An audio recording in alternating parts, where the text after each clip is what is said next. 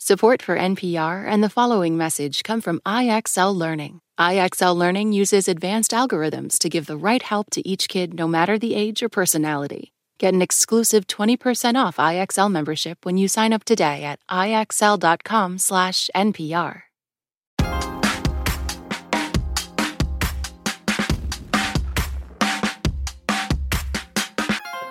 It's the dog days of summer. That means extreme August heat, final getaways, and for the fourth consecutive year, another COVID surge. Both my husband and I contacted COVID in June. My wife and I had COVID over the summer. We're both vaccinated and boosted. For me, it was barely an allergy attack. Wouldn't you know, this summer I came down with COVID. Her, she was bedbound for about four days. Unfortunately, after three and a half years, I finally came down with COVID. On July 24th, I got off of a cruise ship in Seattle, Washington, and tested positive for COVID two days later. My youngest son contracted COVID from a summer camp he attended. I have an infant son that got it as well, and he barely even noticed. Thanks for all those messages. The World Health Organization declared the pandemic over three months ago. There was a 12% spike in hospitalizations, according to the latest tracking data from the Centers for Disease Control. That data is from July 23rd to July 29th and is compared to the week prior. For this installment for our In Good Health series, we discuss with our panel of experts how we should think about COVID, masking, and vaccines in our everyday lives. I'm Jen White. You're listening to the 1A podcast, where we get to the heart of the story. We'll be back after this short break. Stay with us. This message comes from NPR sponsor Teladoc Health. There are lots of reasons for wanting to be healthy family, work, living a fuller life. Teladoc Health understands. Whether you have diabetes, high blood pressure, or just need to manage your weight, Teladoc Health can help. Visit teladochealth.com slash what's your why for more information. That's T-E-L-A-D-O-C health slash what's your why. Let's get into the conversation and welcome our guests. Dr. Celine Gounder is a senior fellow and editor at large for public health with KFF Health News, formerly known as Kaiser Health News. Dr. Gounder, thanks for coming back on. Great to be here. Also with us is Dr. Paul Offit. He's the director of the Vaccine Education Center at the Children's Hospital of Philadelphia. He's also a member of the FDA's Vaccine Advisory Panel. Dr. Offit, it's great to have you back. Thanks for asking me. And Angela Rasmussen is with us. She's a virologist at the Vaccine and Infectious Disease Organization at the University of Saskatchewan. She's also an adjunct professor at Stony Brook University. Angie, welcome back. Thanks for having me back, Jen. So, Dr. Gounder, this is our fourth consecutive summer living with COVID 19. How does the current summer surge compare to previous surges we've experienced? Yeah, I wouldn't call it a surge the way it's being characterized. If you look at where we were starting from, maybe about 6,000 hospital, hospital admissions across the country per week in June or so from COVID, we're up to maybe 9,000 now. Yes, there's been an increase, but it's an increase over a relatively low level. And clearly, vaccines are working. Uh, vaccines are keeping people out of the hospital, they're preventing deaths. Uh, and that is precisely why we vaccinate. It's not necessarily to prevent the mild infections that some of your listeners described, but to keep people out of the hospital and alive. Do we know how many Americans are vaccinated at this point? Oh, it's uh, something like three quarters or more are now vaccinated. And in places like New York City, where I live, it's over 80%. And so, certainly, uh, where hi- vaccination rates are higher, you're probably going to see even more of an impact. Uh, and I will say, I still am, in fact, seeing some patients who are being hospitalized for COVID but they have all, by the way, uh, not been vaccinated. Mm. Now, there's been an increase, as we said, in the number of people hospitalized with the virus in recent weeks, and those hospitalizations have overwhelmingly been for people 65 and older. Dr. Offit, what risk does the current COVID variant pose to an elderly person who is up to date on their vaccinations? I think the same as previous variants. Um, the, the current variant, the EG uh, variant, um, doesn't appear to be any more or less virulent than, than previous variants. I know we, we like to believe that the Omicron variant was less virulent, but there was a recent study in Hong Kong to suggest that's not true. But I think it's important, and Dr. Gounder pointed this out, is that people who are in these high risk groups, meaning people who are elderly or people who have comorbidities or people who are immunocompromised, those are the ones who are most likely to be hospitalized. Those are the ones who are most likely to die. And although clearly those are the ones who are most likely to benefit from a booster dose, they're also the ones who benefit from taking an antiviral early in the illness. And I, I think that tends to be um, underused and, and could avoid some of these hospitalizations should people realize they need to get that antiviral early in the course. Angie, what more can you tell us about this new variant, EG5? They're calling it Eris? Yes, so um, I, I don't call it Eris. I think that there's really too many variants uh, at this point to keep track of um, by by giving them all nicknames. But EG5, I think what people really need to keep in mind about it, and all of the XBB alphabet super variants that came before it and are still circulating, by the way, are all derivatives of Omicron. So they are all still effectively Omicron. Um, given that they are uh, Omicron essentially with, with additional changes, um, usually changes in the spike protein that can make them uh, a little bit better at infecting people who've been previously infected or vaccinated um, doesn't mean that they're necessarily going to have other properties that are very different from the other Omicron variants. And specifically, there's no data that I'm aware of that suggests that EG5 is more pathogenic or causes more severe disease than XBB uh, 1 through 1.16, et cetera, mm. um, or any of the Omicron variants that have come before it. And in fact, um, Omicron at least in animal studies and with the epidemiological data that we've been gathering over the last year and a half, um, does appear to be somewhat uh, less pathogenic um, and milder uh, in many people than the variants of concern that came before, such as Delta and Alpha.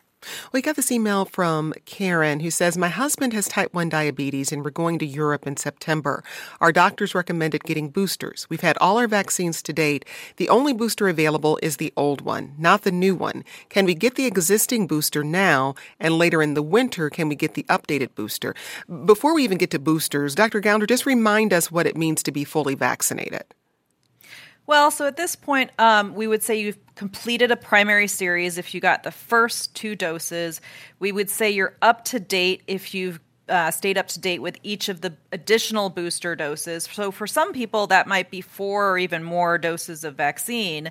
Um, but it at this stage in the pandemic, um, if you've been fully vaccinated, so you've gotten the initial primary series, you've gotten at least one or a couple boosters, unless you're in a super high risk group, uh, the booster may top you off for a couple months in terms of your immunity, but it's not what's going to likely make the difference uh, in terms of hospitalization. So, somebody with type 1 diabetes, if it's well controlled, is probably not at very high risk. Uh, but if they have had periods where their diabetes is less well controlled, they're perhaps older people, uh, they have other uh, risk factors, then I would push harder to be getting a booster. And with respect to the question of the old booster versus the new booster, um, I think what's most important is you get a booster when you need it. Uh, the updated boosters are most likely to be available come October. And yes, they'll be tweaked a little bit for uh, the XBB variant. Uh, but I think by and large, even the old booster would still be helpful. And Michael Scott emails, how long do boosters remain effective? Do you need another booster after six months? Dr. Offit, what can you tell us?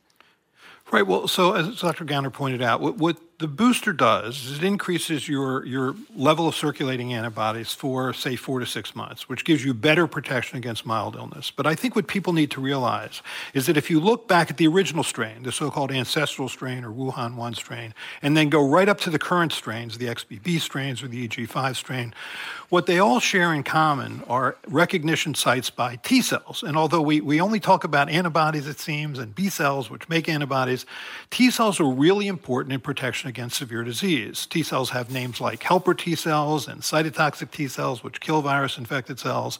And, and those recognition sites remain pretty much conserved from the beginning to, to right now, which is why we are, for the most part, still protected against serious illness, even though this virus becomes more immune evasive for protection against mild disease. It really hasn't become more immune evasive for protection against severe disease. So I think this gets to Dr. Gounder's point that sort of all booster doses work in the sense because they all have those shared sort of T cell recognition sites. And to the question, uh, how often should people get boosters? Does it depend on your comorbidities, your age? Give us some guidance.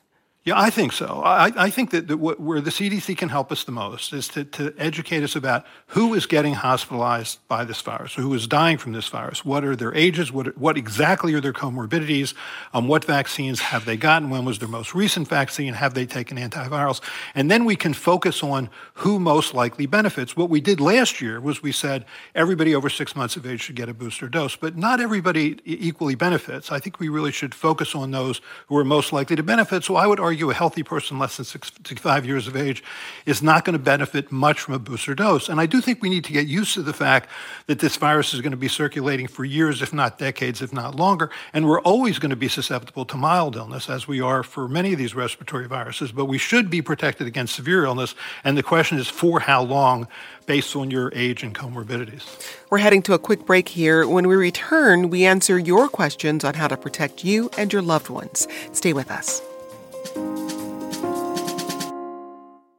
This message comes from NPR sponsor Vuori. Jump into a new perspective on performance apparel. Vuori makes products that stand the test of time and hope to inspire others to live vibrant, healthy lives, empowering your best life in clothing that can be worn for just about any activity from running to yoga. Visit Vuori.com slash NPR to receive 20% off your first purchase and enjoy free shipping on any U.S. orders over $75. Discover the versatility of Vuori clothing. Last year, over 20,000 people joined the Body Electric study to change their sedentary, screen filled lives. And guess what? We saw amazing effects. Now you can try NPR's Body Electric Challenge yourself. Listen to updated and new episodes wherever you get your podcasts. Let's get back to this installment of In Good Health. Dr. Gounder, the CDC released a study last month that found one in four Americans still haven't caught COVID by the end of 2022. Why do you think America's seeing so many first time COVID patients this summer? Well, I think uh, people are letting down their guard. Uh, a lot of people were masking uh, up until even this past winter and spring. And um, I don't think it's unreasonable, frankly, for people to be taking off those masks in many situations. Uh, with all of the immunity that's been built up now with the vaccination, we're just in a very different place than we were. That said, I don't disagree with your caller that there is still value in certain situations in wearing a mask, whether that's a, say, crowded movie theater in the dark or on an airplane.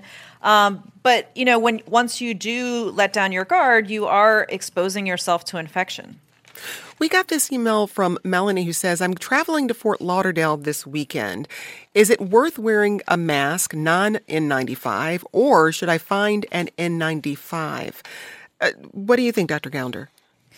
Well, the N95 masks are the most protective. Um, I think for the general public, a KN95 or a KF94 are uh, more uh, tolerable to wear. They're um, not quite so tight on the face uh, not quite so hot on the face, and yet they're still very highly protective. And so I think that's a good compromise. Um, the surgical masks and cloth masks don't seem to provide that much protection. So if you're going to mask, I would say, um, you know, opt for at least a KN95. Um, we also got this email from Jay in Oklahoma who says, I still haven't caught COVID. With my lung conditions, I'm still trying not to roll the dice by masking, boosting, and careful socialization. How prevalent are cases of long term symptoms after even mild infection? Dr. Offit, what can you tell us?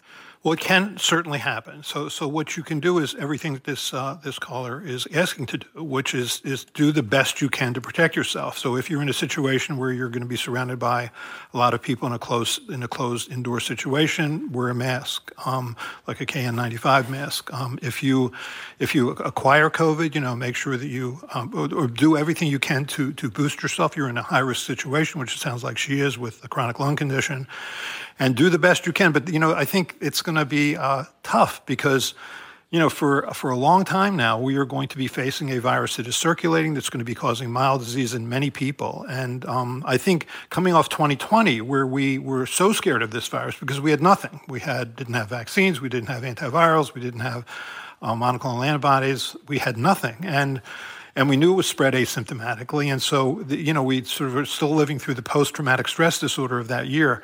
But for most people who are otherwise healthy and less than 65, they're going to get a mild infection. And if you're if you if you feel you're in a high risk group, then do everything you can to decrease that by masking, making sure you've gotten your booster doses, make sure you treat early.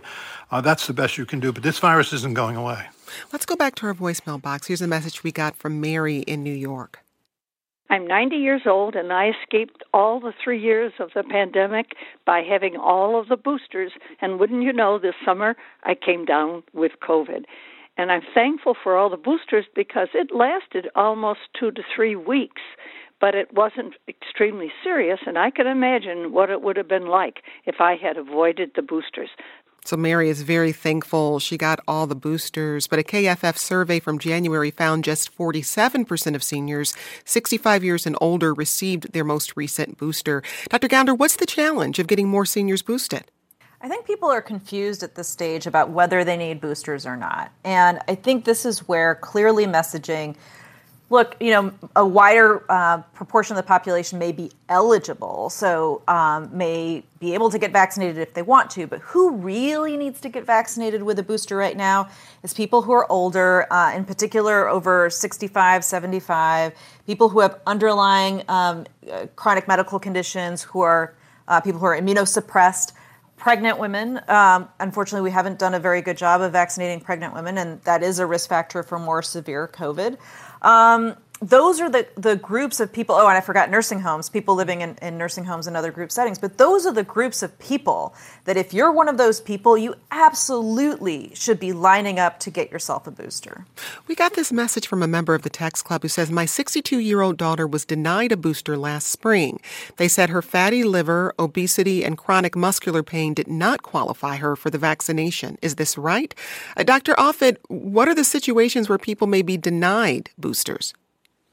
Well, you know, that's that's an unfortunate story. I think someone who is who has obesity is at higher risk. I mean, that certainly is a risk factor, and this is someone who would, I think, clearly benefit from a booster. So I don't think that was the best advice. Um, but as Dr. Gounder said, I think she listed those groups who are most likely to benefit. We'll see what happens this year. I mean, last year we recommended this vaccine as a booster for everybody over six months of age. I'm curious to hear what the CDC says this year. My suspicion is, is or my hope anyway, is that they target to the groups that Dr. Gounder mentioned. Dr. Gounder, how, I mean, with the research that that still needs to be done on long covid even if people aren't concerned about severe illness from an infection how do you manage that that risk budget, right? Like you say, okay, I might not get very very ill from the infection right away, but I also may contract or deal with long COVID after the infection has has passed. Well, this is where maybe you are somebody who wants to get a booster um, just to minimize your risk as much as possible. Uh, there are, remember, other tools we can use to lower risk, which include wearing a mask, particularly in public, crowded spaces. You might want to get yourself a HEPA air filtration unit. Um, you can also build yourself a Corsi box, C O R S I. You can go on YouTube and see how to build one at a materials that you can buy at any hardware store um, for a bit cheaper than a HEPA air filtration unit would cost. And air filtration is beneficial not just for COVID, but for all respiratory viruses, for environmental pollutants, for wildfire smoke, for any number of reasons. And so it's a it's a useful tool to be having around. So, uh, big picture, I think. Um, you know, we need to be layering different kinds of preventive measures, particularly if you are concerned, and then accessing diagnosis and treatment early. Um, as Dr. Offit mentioned earlier, elderly people really stand to benefit, and there are some early signals that um, getting treated early may also help prevent development of long COVID. We're talking about coronavirus and vaccines in the latest installment of our monthly series, In Good Health. Coming up, we get to more of your questions and learn what public health agencies are doing now to prevent the next pandemic. Stay with us. This message comes from Capital One, offering commercial solutions you can bank on. Now more than ever, your business faces unique challenges and opportunities. That's why Capital One offers a comprehensive suite of financial services, all tailored to your short and long term goals. Backed by the strength and stability of a top 10 commercial bank, their dedicated experts work with you to build lasting success. Explore the possibilities at CapitalOne.com/slash commercial, a member FDIC. This message comes from NPR sponsor BetterHelp. When you keep your stress bottled up, it can eat away at you. Therapy is a safe space to get things off your chest and to figure out how to make them better. Try BetterHelp Online Therapy, designed to be convenient, flexible, and suited to your schedule. Get it off your chest with BetterHelp at betterhelp.com slash NPR today to get 10% off your first month. Now let's get back to your questions on the state of COVID this summer. We got this message from one of you. My youngest son contracted COVID from a summer camp he attended, and he then got his older brother sick who has a disability and was planning to go to a summer camp himself, which he then had to miss because the camp that he goes to is also for kids with disabilities and medical issues. And so we didn't want to make anyone at that camp sick. So we kept him home. It was over my birthday. It was terrible. So COVID is still a concern for us. It's a concern for our community because of individuals with disabilities, and we're trying to keep them from getting sick. Angela in Nebraska, thanks for that message, and we're sorry about your birthday. Dr. Offit, uh, talk to us about the risk for specifically kids with disabilities uh, and what they face if they contract COVID. Right. Certainly, uh, children who have um, chronic lung disease or chronic heart disease or diabetes or, or, or, or severely overweight those are the ones who are most likely to suffer severe disease causing them to be hospitalized or worse. So, so we need to protect those people. We need to protect them by making sure that those around them are vaccinated and that those around them, if they are uh, infected or think they might be infected, test themselves and, and, and, and isolate themselves or at least mask when they're around those people. So you're right. I, th- I think the, these are the groups that we most need to focus on, are those who are most at risk. No, we mentioned the new COVID booster that will likely be authorized by this fall. Medical experts predict there will be a resurgence of the flu and RSV this fall as well. Angie, how should parents think about the flu and about RSV shots for the new school year? School has already started for some kids. Yeah, so um, we do know uh, that that certainly school and the fall and winter in general are uh, prime time for seasonal respiratory viruses. Um, and so, certainly at minimum, I think parents should be uh, making sure that their kids are getting their annual seasonal influenza shot. Um, I think that that is one thing that still not enough people do. Um, they should be getting it themselves as well as their kids um, to to really prevent um, severe disease uh, and in many cases to prevent influenza altogether. Um, so with RSV, and uh, I'd be also curious to hear Dr. Offit's perspective on this, but there's a new RSV vaccine that has been approved. Uh, my understanding is that it's approved only for infants and toddlers at this time, however. Um, so people do uh, need to be thinking about RSV um, at the same time as they are thinking about flu. And last year we had a, a really terrible RSV surge um, in the country as well. But I, I really do believe that if parents are going to do anything, they need to make sure that their kids are fully up to date with the recommended vaccinations prior to going back to school. And then uh, on top of that, as Dr. Gounder alluded to earlier, you can layer additional le- levels of protection on top of those vaccines. Um, talk to your school uh, about the air quality, um, any measures they're taking to improve that indoor air quality. Um, if your kids are sick, though, uh, keep them home don't send them to school. Um, if you yourself are sick, stay home and don't go to work. Uh, don't don't go out in the world. Um, simple measures like that will uh, continue to reduce um, the risk beyond what vaccines can offer of kids picking up uh, seasonal respiratory bugs at school. Dr. Offit, your thoughts on the RSV uh, vaccine Angie was mentioning? Right. So, so it's not a, a, vaccine as we classically think of it, in that it doesn't provide active immunity like the other vaccines. It's a monoclonal antibody, like the monoclonal antibodies we used against SARS CoV 2. Um, it's a long acting monoclonal antibody. It lasts at least five months and probably longer. And finally, I think we have something in hand that can prevent this this disease, which is probably the most common reason for children to be hospitalized.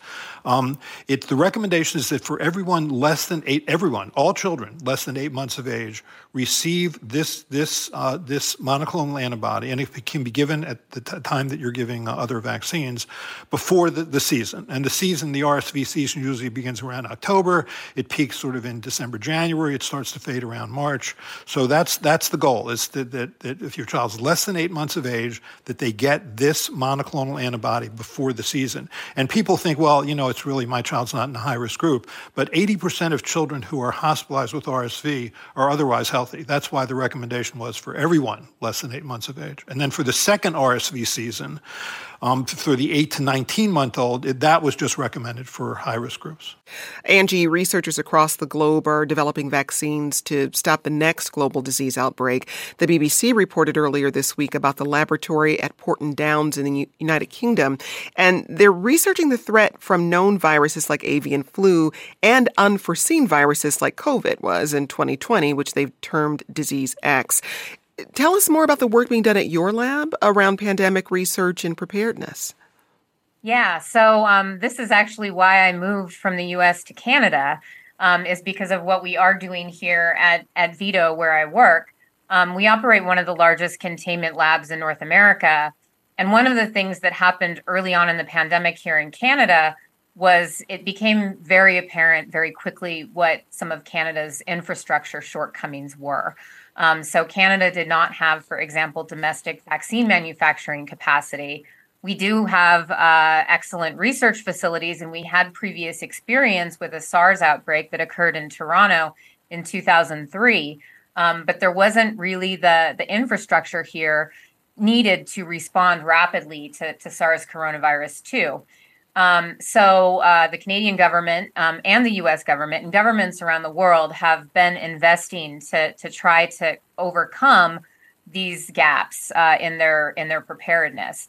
And one thing we're doing is we have uh, stood up um, a high containment vaccine manufacturing facility that will support rapid uh, manufacturing of vaccines that can be used in clinical trials here in Canada domestically with the idea that that would then um, be fed into other manufacturing facilities that are being built throughout the country to provide those vaccines uh, at scale for the Canadian population and also for the world.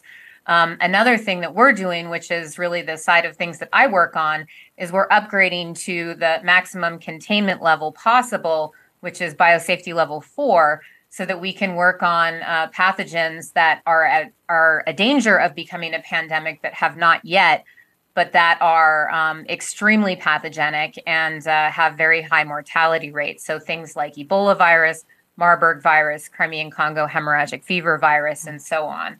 Um, and I think it's really important for countries all over the world to have this capacity.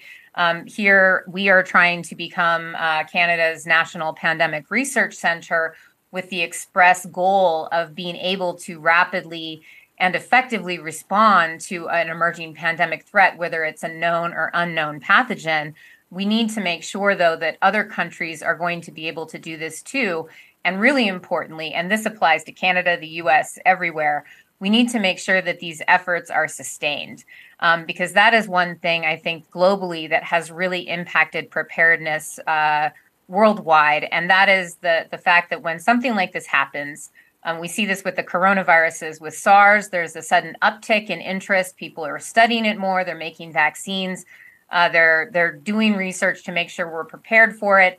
And then SARS went away, and so all of that investment, all of that research went away. Same thing happened with MERS, and now unfortunately, the same thing is actually happening with SARS coronavirus mm. too. We need to make sure that these efforts are sustained and that we can continue to actually be prepared for pandemics since we really don't know what one might be coming next. I, I want to take a trip back to 2014. Then President Barack Obama gave a speech in Bethesda, Maryland at the National Institutes of Health. There may and likely will come a time in which we have both an airborne disease that is deadly. And in order for us to deal with that effectively, we have to put in place an infrastructure, not just here at home, but globally, that allows us to see it quickly, isolate it quickly, respond to it quickly. And that speech is nearly a decade old. Dr. Gounder, is that infrastructure in place yet in the U.S.? Well, and just to remind everyone, that was at the time of the Ebola outbreak in West Africa. And having been on the ground and seeing the money coming in to build up health um, systems in, in countries that were very high risk for seeing these kinds of diseases emerge, and then seeing how quickly that money dried up. And in a way, that's really a waste when you just flood a ton of money in, you don't maintain what you're building up you let it atrophy. We make these mistakes over and over and over again. And over the summer, Congress was debating the budget for the CDC, for example, and dramatically cut the budget again. Um, and so I think it's very frustrating to see these same cycles repeat themselves over and over, where we surge funding and interest, and then we want to forget and we, we cut budgets. And we just don't make, um, we don't gain ground on these issues that way. And Dr. Offit, I mean, from an information sharing standpoint, is enough of that happening globally? Because as we saw with COVID 19, it has to be a global effort. I don't think so. I mean, you'd like to think that this, um, the, the, lesson from this pandemic would have been well learned, given uh, that it brought our world to its knees. I mean, there's been roughly 7 million people who have died. We shut down our economy in, in the year 2020. Um, but I don't think so. I think our memories are kind of short, and we tend to think that this is never going to happen again, even though just in coronaviruses alone, this is our third pandemic potential virus in the last uh, 20 years. So it's certain that there will be another one, and I'm just not sure that we've learned this lesson. So I think the answer, sadly, is no. Angie, I'm going to give you the last word here. What are you watching for when it comes to building up the infrastructure globally to try to prevent or at least manage the next pandemic? Well, um, I, I, just wanted to start by saying that I completely agree with Dr. Offit that I think the only lesson we've learned is that we don't seem to learn from this at all. Um, and so, what I'm going to be watching on the global stage is really putting international standards in place. Um, and that includes wealthier countries uh, investing in uh, less wealthy countries, low middle income countries to help them build up this infrastructure too. And on top of that, making policies and agreements that allow countries to work together in a rapid and coordinated manner. That's going to be really crucial. That's Angie Rasmussen. She's a virologist at the Vaccine and Infectious Disease Organization at the University of Saskatchewan. She's also an adjunct professor at Stony Brook University. Also with us, Dr. Paul Offit, the director of the Vaccine Education Center at the Children's Hospital of Philadelphia. He's also a member of the FDA's Vaccine Advisory Panel. And Dr. Celine Gounder. She's senior fellow and editor at large for public health with KFF Health News. Angie, Dr. Offit, Dr. Gounder, as always, we appreciate your time. Today's producer was Chris Remington. This program comes to you from WAMU, part of American University in Washington, distributed by NPR. I'm Jen White. Thanks for listening. Thanks for your questions and comments, and we will talk more soon. This is 1A.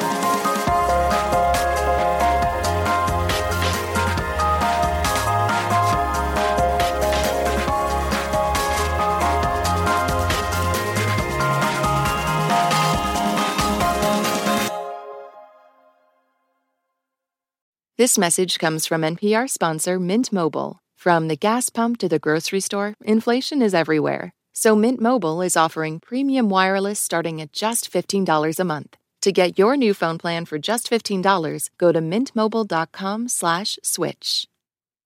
Support for NPR and the following message come from Rosetta Stone, the perfect app to achieve your language learning goals no matter how busy your schedule gets. It's designed to maximize study time with immersive 10 minute lessons and audio practice for your commute. Plus, tailor your learning plan for specific objectives like travel. Get Rosetta Stone's lifetime membership for 50% off and unlimited access to 25 language courses. Learn more at rosettastone.com/npr. It's a high-stakes election year, so it's not enough to just follow along. You need to understand what's happening so you are fully informed come November. Every weekday on the NPR Politics podcast, our political reporters break down important stories and backstories from the campaign trail so you understand why it matters to you. Listen to the NPR Politics podcast wherever you get your podcasts.